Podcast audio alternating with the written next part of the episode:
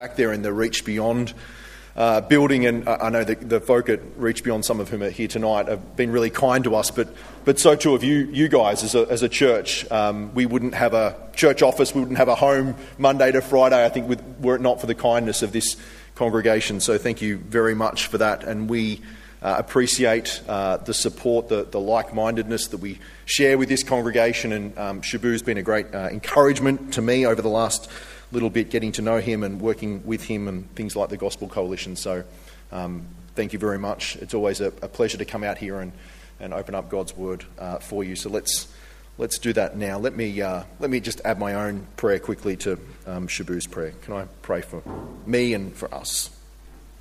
Father, as we look at your Word now, please um, teach us, correct us, and rebuke us if need be. Train us in righteousness, we pray, that we might be thoroughly equipped for every good work. Um, pray that the, the words of my mouth and the meditation of all of our hearts might be acceptable in your sight, O Lord, our rock and our redeemer. And we ask these things in Jesus' name. Amen. Well, I wonder if you've ever considered uh, how the presence or absence of somebody has the impact to, has the ability rather, to impact both our disposition and our actions.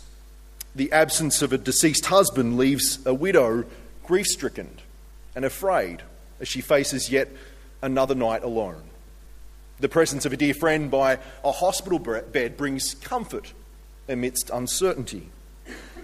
For those of you who like to sing in the shower or into your hairbrush into the bathroom mirror, the absence of an actual crowd brings, doesn't it, freedom and security to hit those kind of high notes uh, for our AFL stars, the, uh, as, as the new finals season or series approaches, the presence of thousands of screaming fans can lift them to achieve incredible feats.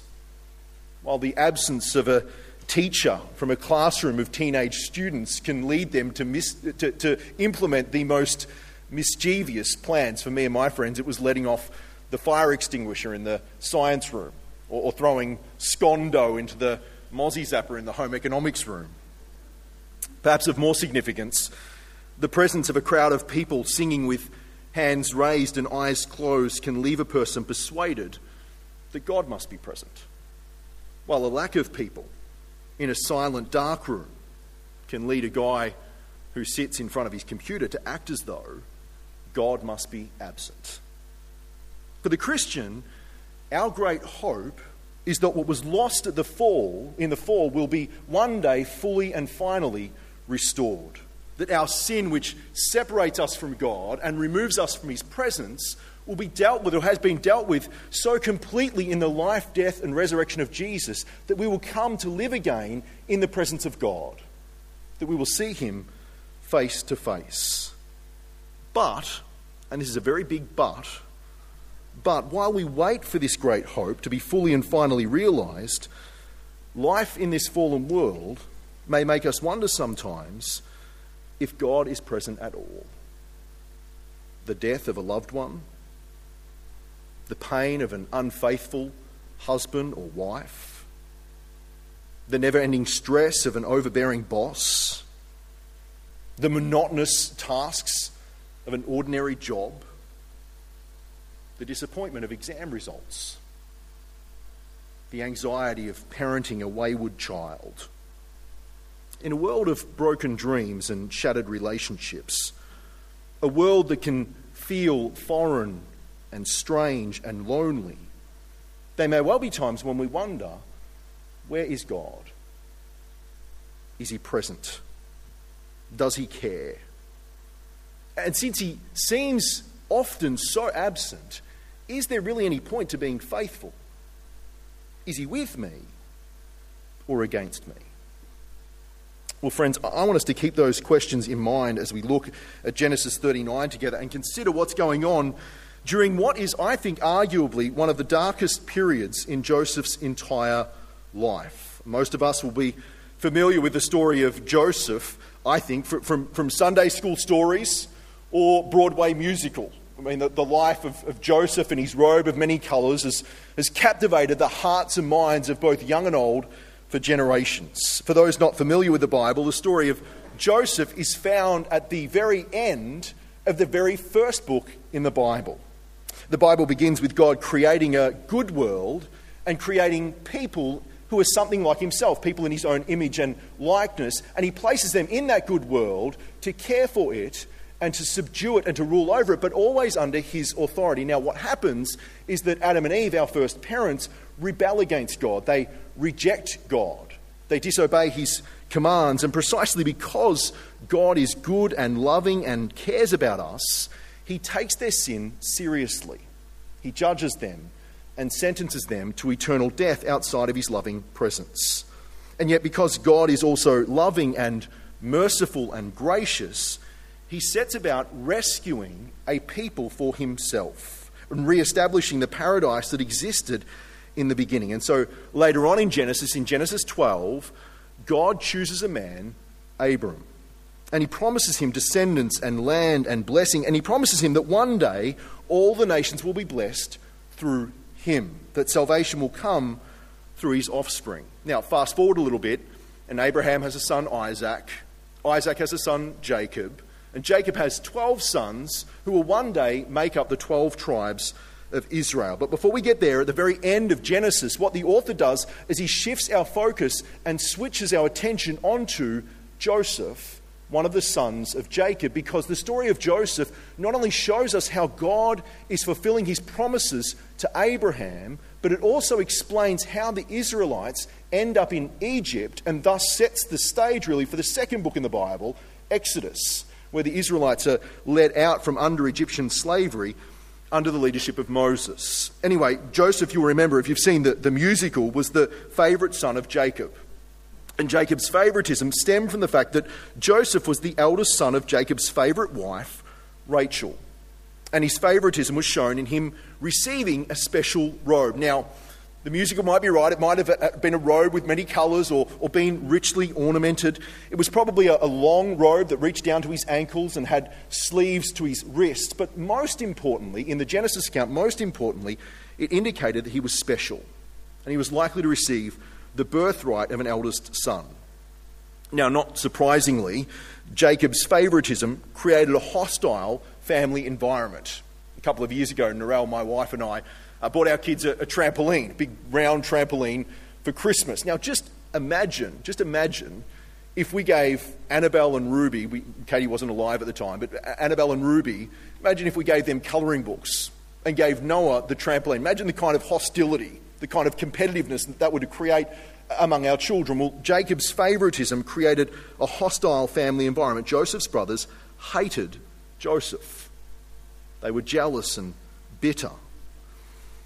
But then, in the midst of this hostile situation, God gives Joseph two dreams, basically with the same point that a day is coming when Joseph will rule over his brothers and family. Now, what's interesting is that these dreams do absolutely nothing. They do absolutely nothing to calm this volatile situation. In fact, if anything, they make a bad situation worse, and they ultimately drive Joseph's brothers to betray him and sell him into slavery.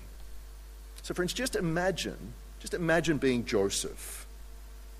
In the space of just a few days, Joseph went from being a favoured son with special responsibilities to being a rejected heartbroken, humiliated slave. He's bound and transported down to Egypt. He's alone in a strange and foreign world. He goes from being the center of his father's attention and affections to being just a mere number, one of hundreds, maybe thousands, who are dwarfed by these huge Egyptian monuments and surrounded by foreign gods. And then, in a scene maybe similar to what you might have seen in Gladiator, the movie Gladiator, he's paraded by the Ishmaelites before prospective Egyptian buyers, wealthy prospective Egyptian buyers, before finally someone, someone finally gives him a nod of approval, though not of him as a person, but as him as a possession. And he's sold as a slave. And that's where we find Joseph in Genesis 39. He's now just a slave in Egypt.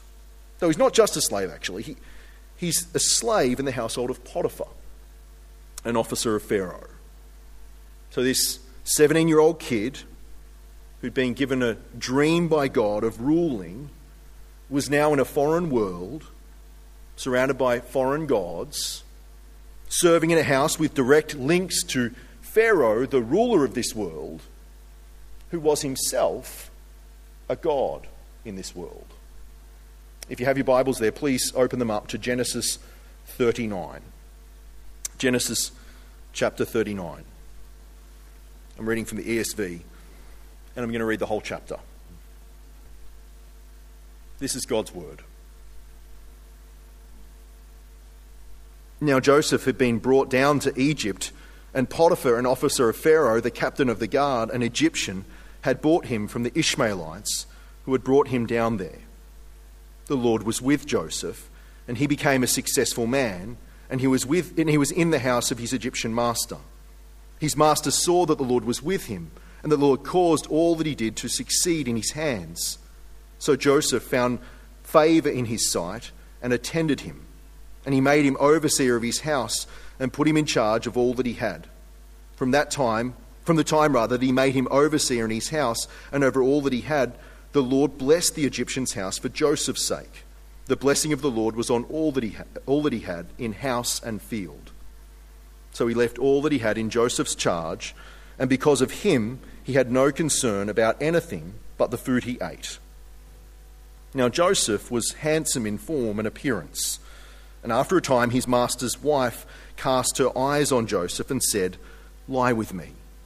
But he refused and said to his master's wife, Behold, because of me, my master has no concern about anything in the house, and he has put everything that he has in my charge. He is not greater in this house than I am nor has he kept back anything from me except yourself, because you are his wife.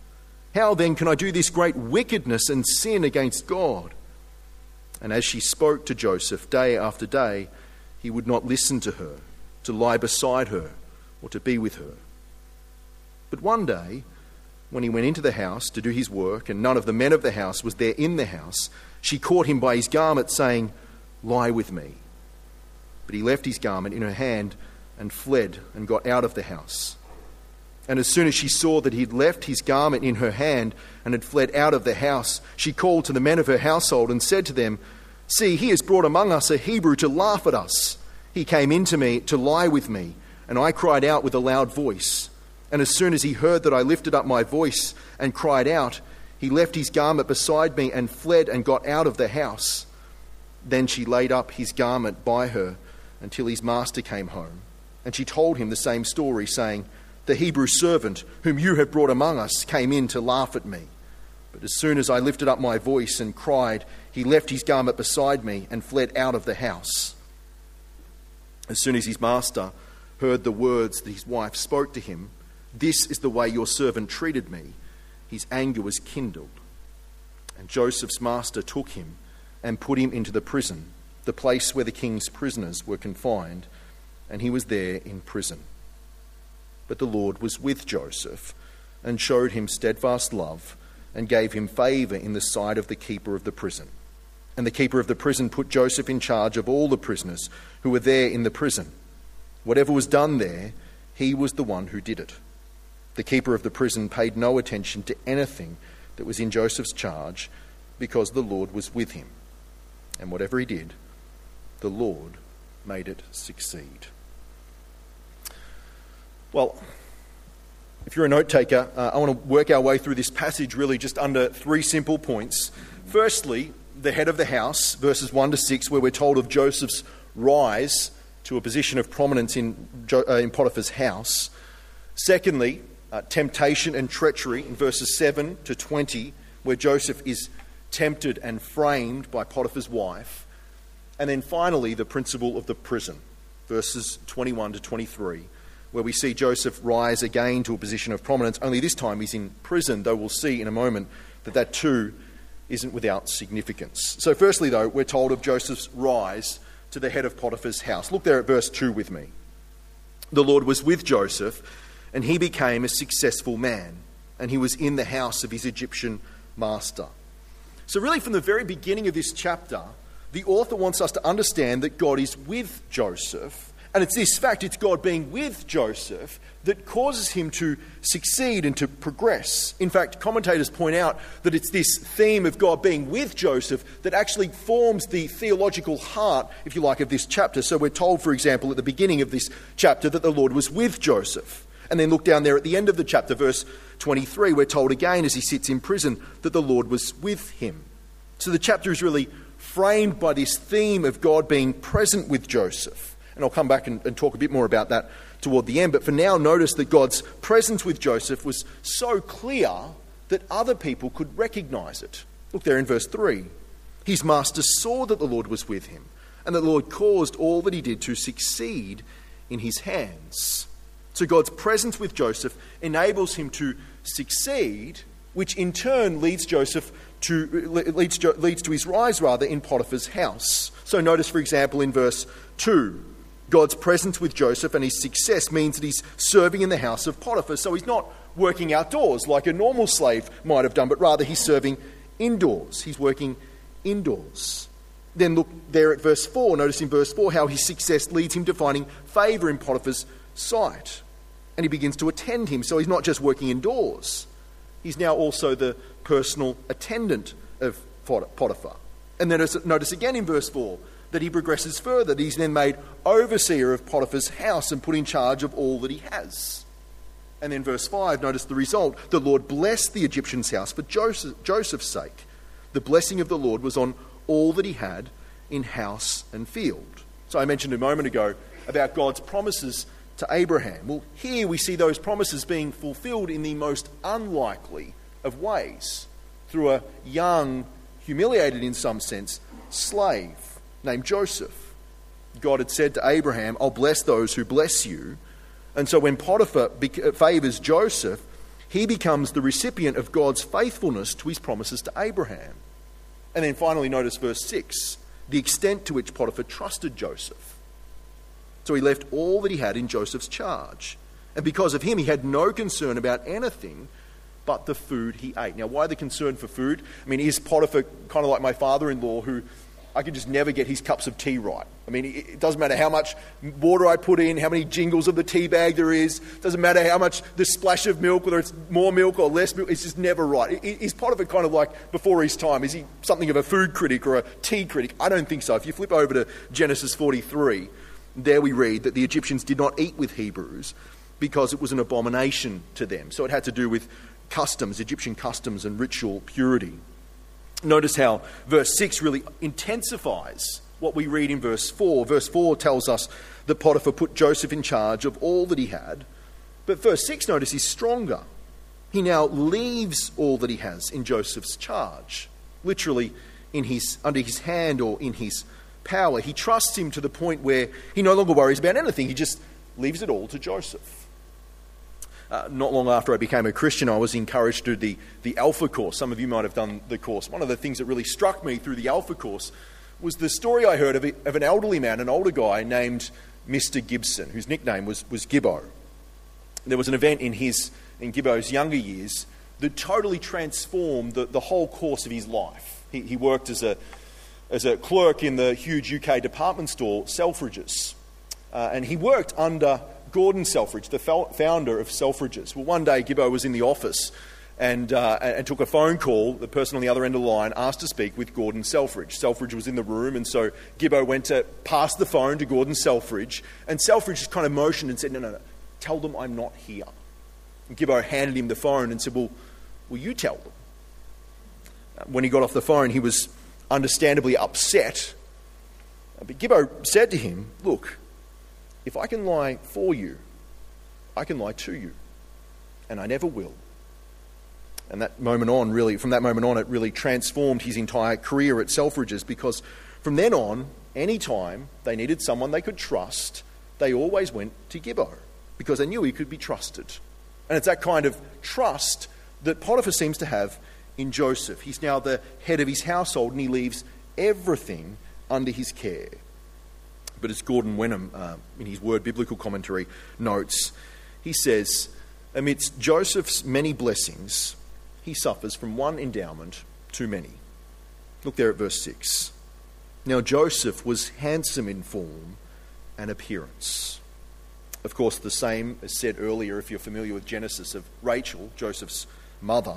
In Genesis 29, we read, or we're told that, jo- uh, that Rachel was beautiful in form and appearance. So I guess Joseph's kind of like my kids, they get their looks from their mother.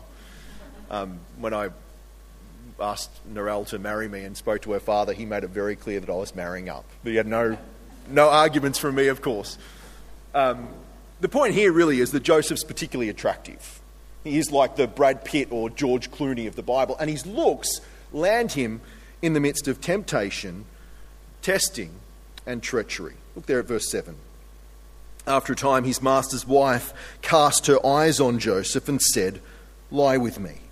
Or again, verse 10 She spoke to Joseph day after day to lie beside her or to be with her.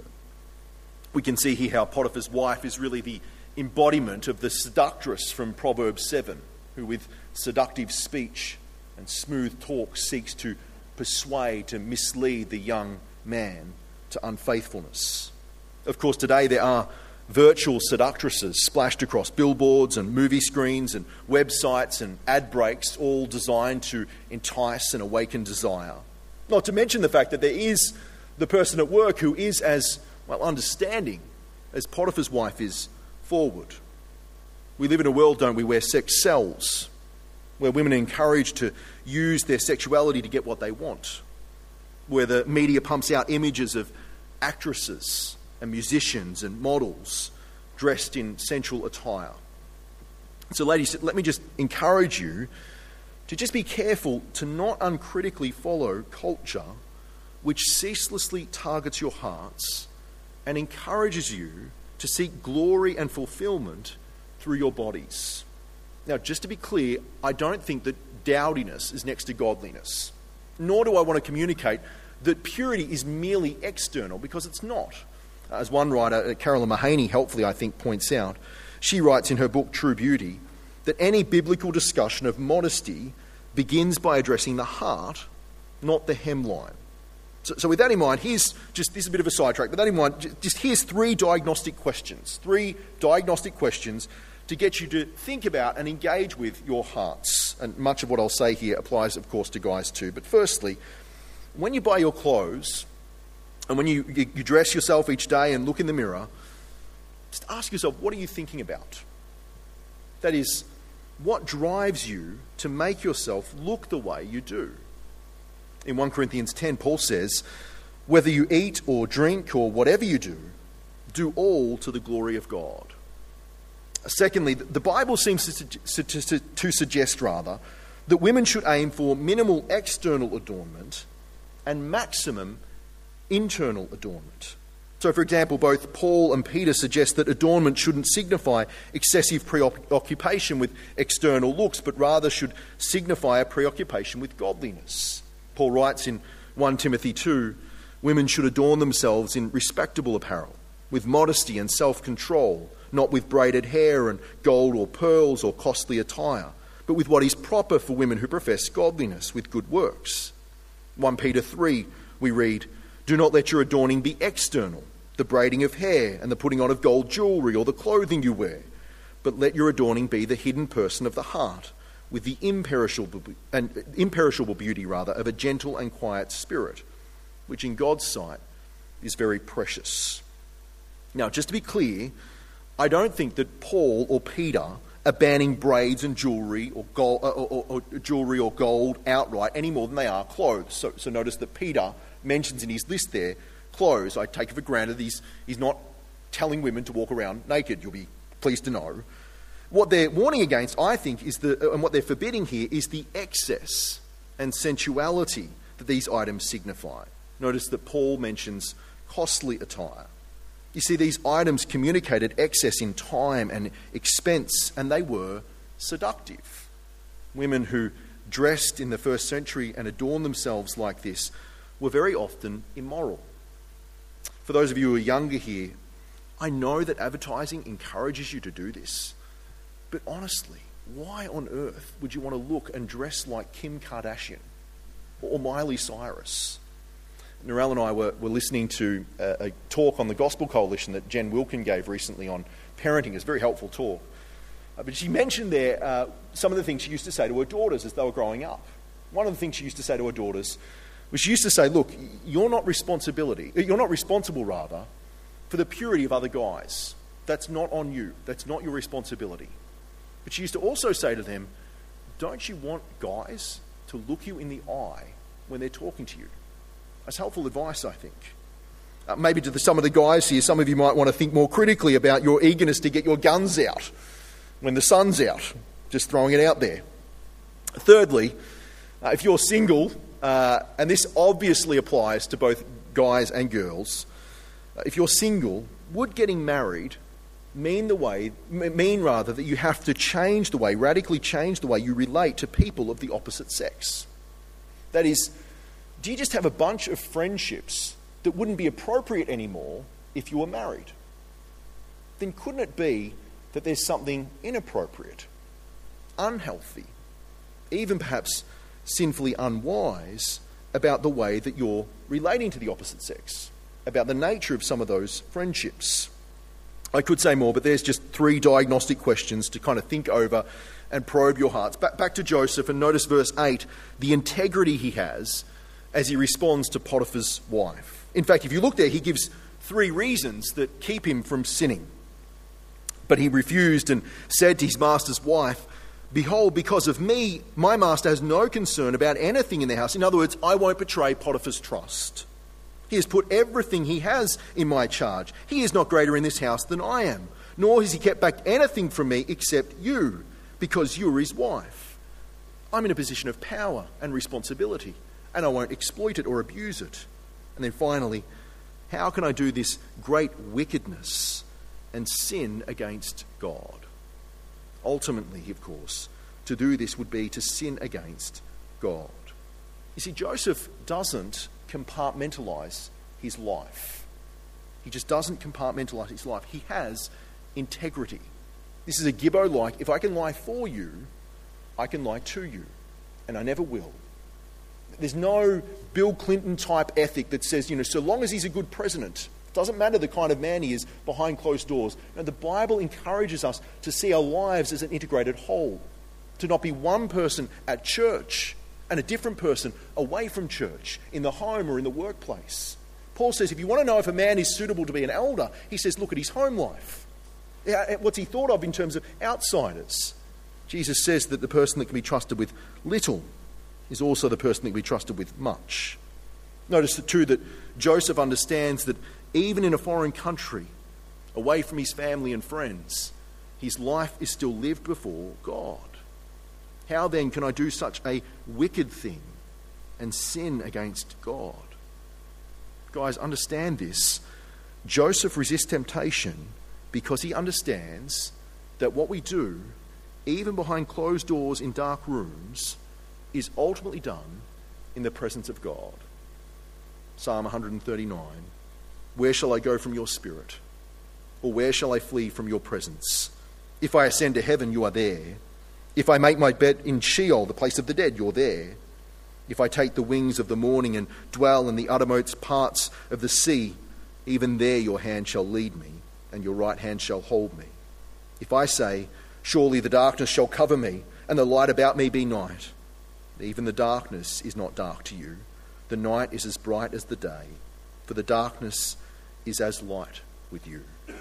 For Joseph, understanding that all of God, uh, all of life rather, is lived before a holy God, meant that faithfulness was never, it was just never pointless. And it helped him to remain faithful even in the midst of persistent temptation. Look there at verse 11. But one day, when he went into the house to do his work, and none of the men of the house was there in the house, she caught him by his garment, saying, Lie with me. But he left his garment in her hand and fled and got out of the house. In many ways, of course, Joseph provides us with a graphic picture, an example of what we're to do when facing temptation. We're to run, flee. Listen, don't play games with boundaries. If it's the internet, and it means the difference between being faithful or not, then leave the internet behind. Be wise. I mean, don't, the amount of guys I speak to that do this, don't fight for purity all day and then take your iPhone or your phone into the bedroom with you at night or, or, or, the laptop in the bedroom with you at night. I mean, for goodness sake, it's kind of like metaphorically taking Potiphar's wife ha- hand into your bedroom and inviting her to lie with you. Friends, realize that we live in a world where Potiphar's wife is only ever a click away. And so be wise. Be diligent, like the wise man in the Proverbs, like Joseph is here. Of course, just as the stripping of Joseph's robe by his brothers at the beginning of the Joseph narrative indicated his removal and rejection from a position of favour and prominence, well, so too here, as his cloak is stripped violently by Potiphar's wife, faithful Joseph is framed and removed from favour. And you to notice all of the things that she did, subtle things, to kind of indicate or, or, strategic things to help sort of build maximum sympathy toward her and to alienate Joseph. You notice how she, she lays her robe beside her, how she calls him a Hebrew, just in case anyone's forgotten that Joseph's not really one of them, and to kind of bring out any racial prejudice, and how she, she, she suddenly blames Potiphar. Notice that Joseph's the Hebrew whom you have brought among us, as though to say that you've not done your job in protecting me. And the result is that Joseph is thrown in prison. Look there in verse 19. As soon as his master heard the words that his wife spoke to him, his anger was kindled, and Joseph's master took him and put him into prison, the place where the king's servants were confined. Notice that we're not explicitly told who Potiphar's anger was kindled at. I think the fact that Joseph's not killed, as would have been normal, indicates that I think Potiphar at least questioned his wife's accusations, but I think the, the embarrassment, the social pressure means he has to do something. And so Joseph's thrown in prison. He, he reaches, I think, a new low in his life. Psalm 105 describes his condition like this Joseph was sold as a slave, his feet were hurt with fetters, his neck was put in a collar of iron, until what he had said come to came to pass, the word of the Lord tested him. In other words, God is not just working out his saving plans and purposes through Joseph. More is going on here, I think. He is, in his wisdom, at work testing him, trying him, sanctifying Joseph. He's preparing him for the work he has in the years ahead. And though Joseph is still just a kid, he is fast becoming a spiritual giant. I noticed this a little while ago. If you, if you flip back, or flip over rather, forward to Genesis 41, verse 25, at this point, Joseph's been forgotten in prison for years. His condition really hasn't changed. He's brought out before Pharaoh to interpret his dreams, but his condition really hasn't changed. For all he knows, he could interpret the dreams and get thrown back into prison. And Joseph says to Pharaoh, The dreams of Pharaoh are one. God has revealed to Pharaoh what he is about to do. And then look at verse 32 the doubling of Pharaoh's dream means that the thing is fixed by God. Now, think about it. Who else in the Genesis narrative receives a double dream with a single meaning? You see, even in prison, Joseph believes that God will be faithful to his word. And like the opening verses of this chapter, God's presence results in him rising again, this time to a position of prominence in prison. Look there at verse 21. But the Lord was with Joseph and showed him steadfast love and gave him favor in the sight of the keeper of the prison. And the keeper of the prison put Joseph in charge of all the prisoners who were in the prison. Whatever was done there, he was the one who did it. The keeper of the prison paid no attention to anything that was in Joseph's charge because the Lord was with him. And whatever he did, the Lord made it succeed. Just notice the similarities of phrases here with what we read in the opening of this chapter. For example, the Lord gives Joseph favour. He's put in charge. The one he serves pays no attention to anything, that he's, he, he doesn't have a concern. Joseph succeeds. And of course, the Lord is with him. As I pointed out at the beginning, this theme of God being with Joseph, God's presence with Joseph, really forms, I think, the theological heart of this chapter. In fact, did you notice how the author uses the personal covenant name of God to refer to, to, refer to, to God? It's the Lord. It's Yahweh. It's the personal covenant God who'd revealed himself to Abraham, Isaac, and Jacob, who's there with Joseph. In fact, in the Joseph narrative, this personal covenant name for God is rarely used. It's used once in chapter 38, once in chapter 49, and then apart from that, it's not found anywhere, nowhere, from chapters 37 to 50, apart from here in chapter 39, where the author uses it eight times. You see, it's as if the author is making clear to us, the readers, that when the bottom dropped out for Joseph, when it looks like his life fell apart, when his dreams and hopes appear shattered and lost, when it would have been perfectly natural for him to feel alone and afraid, when he seems stuck in a world of broken dreams and shattered relationships, God was still there. And, friends, it's this theme of God being with Joseph that speaks to us, I think, when we're tempted to wonder where is God? Does he care? Is he with me or against me? But before we get ahead of ourselves, we need to realize, we need to keep in mind what Jesus says in Luke 24. Jesus says in Luke 24, he says to his disciples, These are my words that I spoke to you while I was still with you, that everything written about me in the law of Moses and the prophets and the Psalms must be fulfilled. In other words, the Old Testament, all of the Old Testament, including this passage, points forward to and is fulfilled in Jesus. So the cross is the lens through which we interpret and understand the Old Testament. You see, if we jump straight to us with this truth of God's presence with Joseph, we might start to think that God's presence with us is, is promising, this passage somehow is, is promising us that God being with us will automatically mean that everything we touch will turn to gold, that we'll get promotions in our job, that God's presence with us will be so tangible that people are going to want to promote us. And we'll look selectively at this passage and forget about the fact that Joseph's a slave and he's treated so badly. God's presence with us no more guarantees that everything we touch will turn to gold than it guarantees our boss's wife throwing herself at us. The material blessings and good fortune Joseph experiences from the hand of God in this chapter are designed to bring Joseph to a position of power where he would provide temporal salvation for his people. That is, in the midst of the coming famine, he will prevent them from starving. Did you notice who's in the prison with Joseph? Pharaoh's prisoners. You see, God's now placed Joseph in a position where he will, he'll be brought before Pharaoh.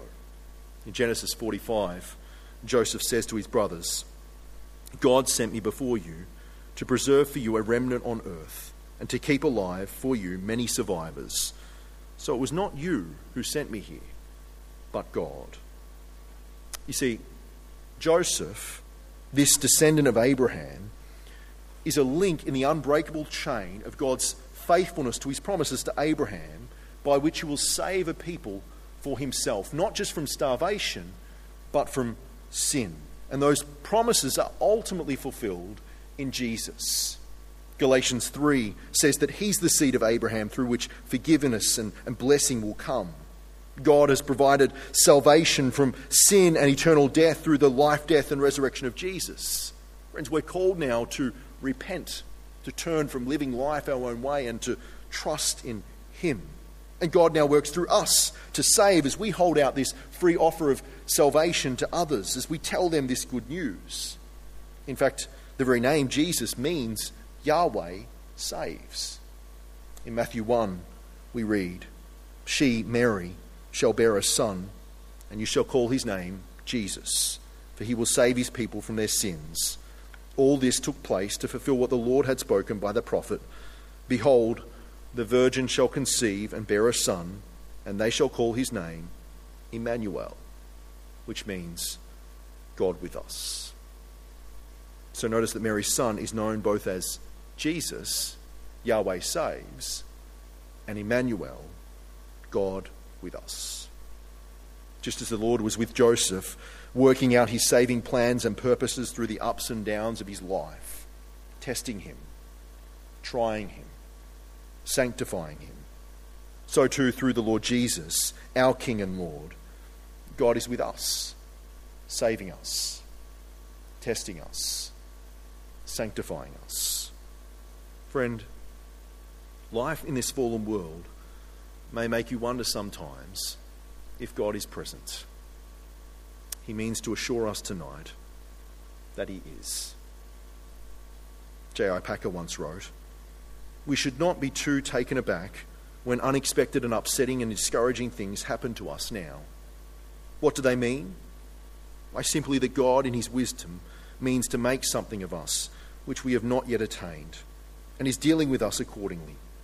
Perhaps He means to strengthen us in patience, good humour, compassion, humility, or meekness by giving us some extra practice in exercising these graces under specially difficult positions. Perhaps He has new lessons in self denial and self distrust to teach us. Perhaps He wishes to break us of complacency or unreality or undetected forms of pride and conceit. Perhaps His purpose is simply to draw us closer to Himself in conscious communion with Him. For it is often the case, as all the saints know, that fellowship with the Father and the Son is most vivid and sweet, and Christian joy is greatest when the cross is heaviest. Or perhaps God is preparing for us forms of service of which at yet, at present rather, we have no inkling. Whatever the case may be, God is with us. He cares for us. He's working things out for our good. And His presence and promises to us in the Lord Jesus should fill us with hope and spur us on to be faithful, as they did Joseph, spur us on to be faithful, to live faithfully for Him, that people might see our good deeds and turn and praise our Father in heaven. Let's pray together. Heavenly Father, we give you great thanks for the Lord Jesus. Thank you that you have saved us from our sin, that you've been faithful to your promises to us. Please help us to keep trusting in Him. Help us through the, the turmoils, um, the trials of life, to keep persevering in our trust, in our faith in Him. And please use these things to grow us to be more like Him. And we ask these things in Jesus' name. Amen.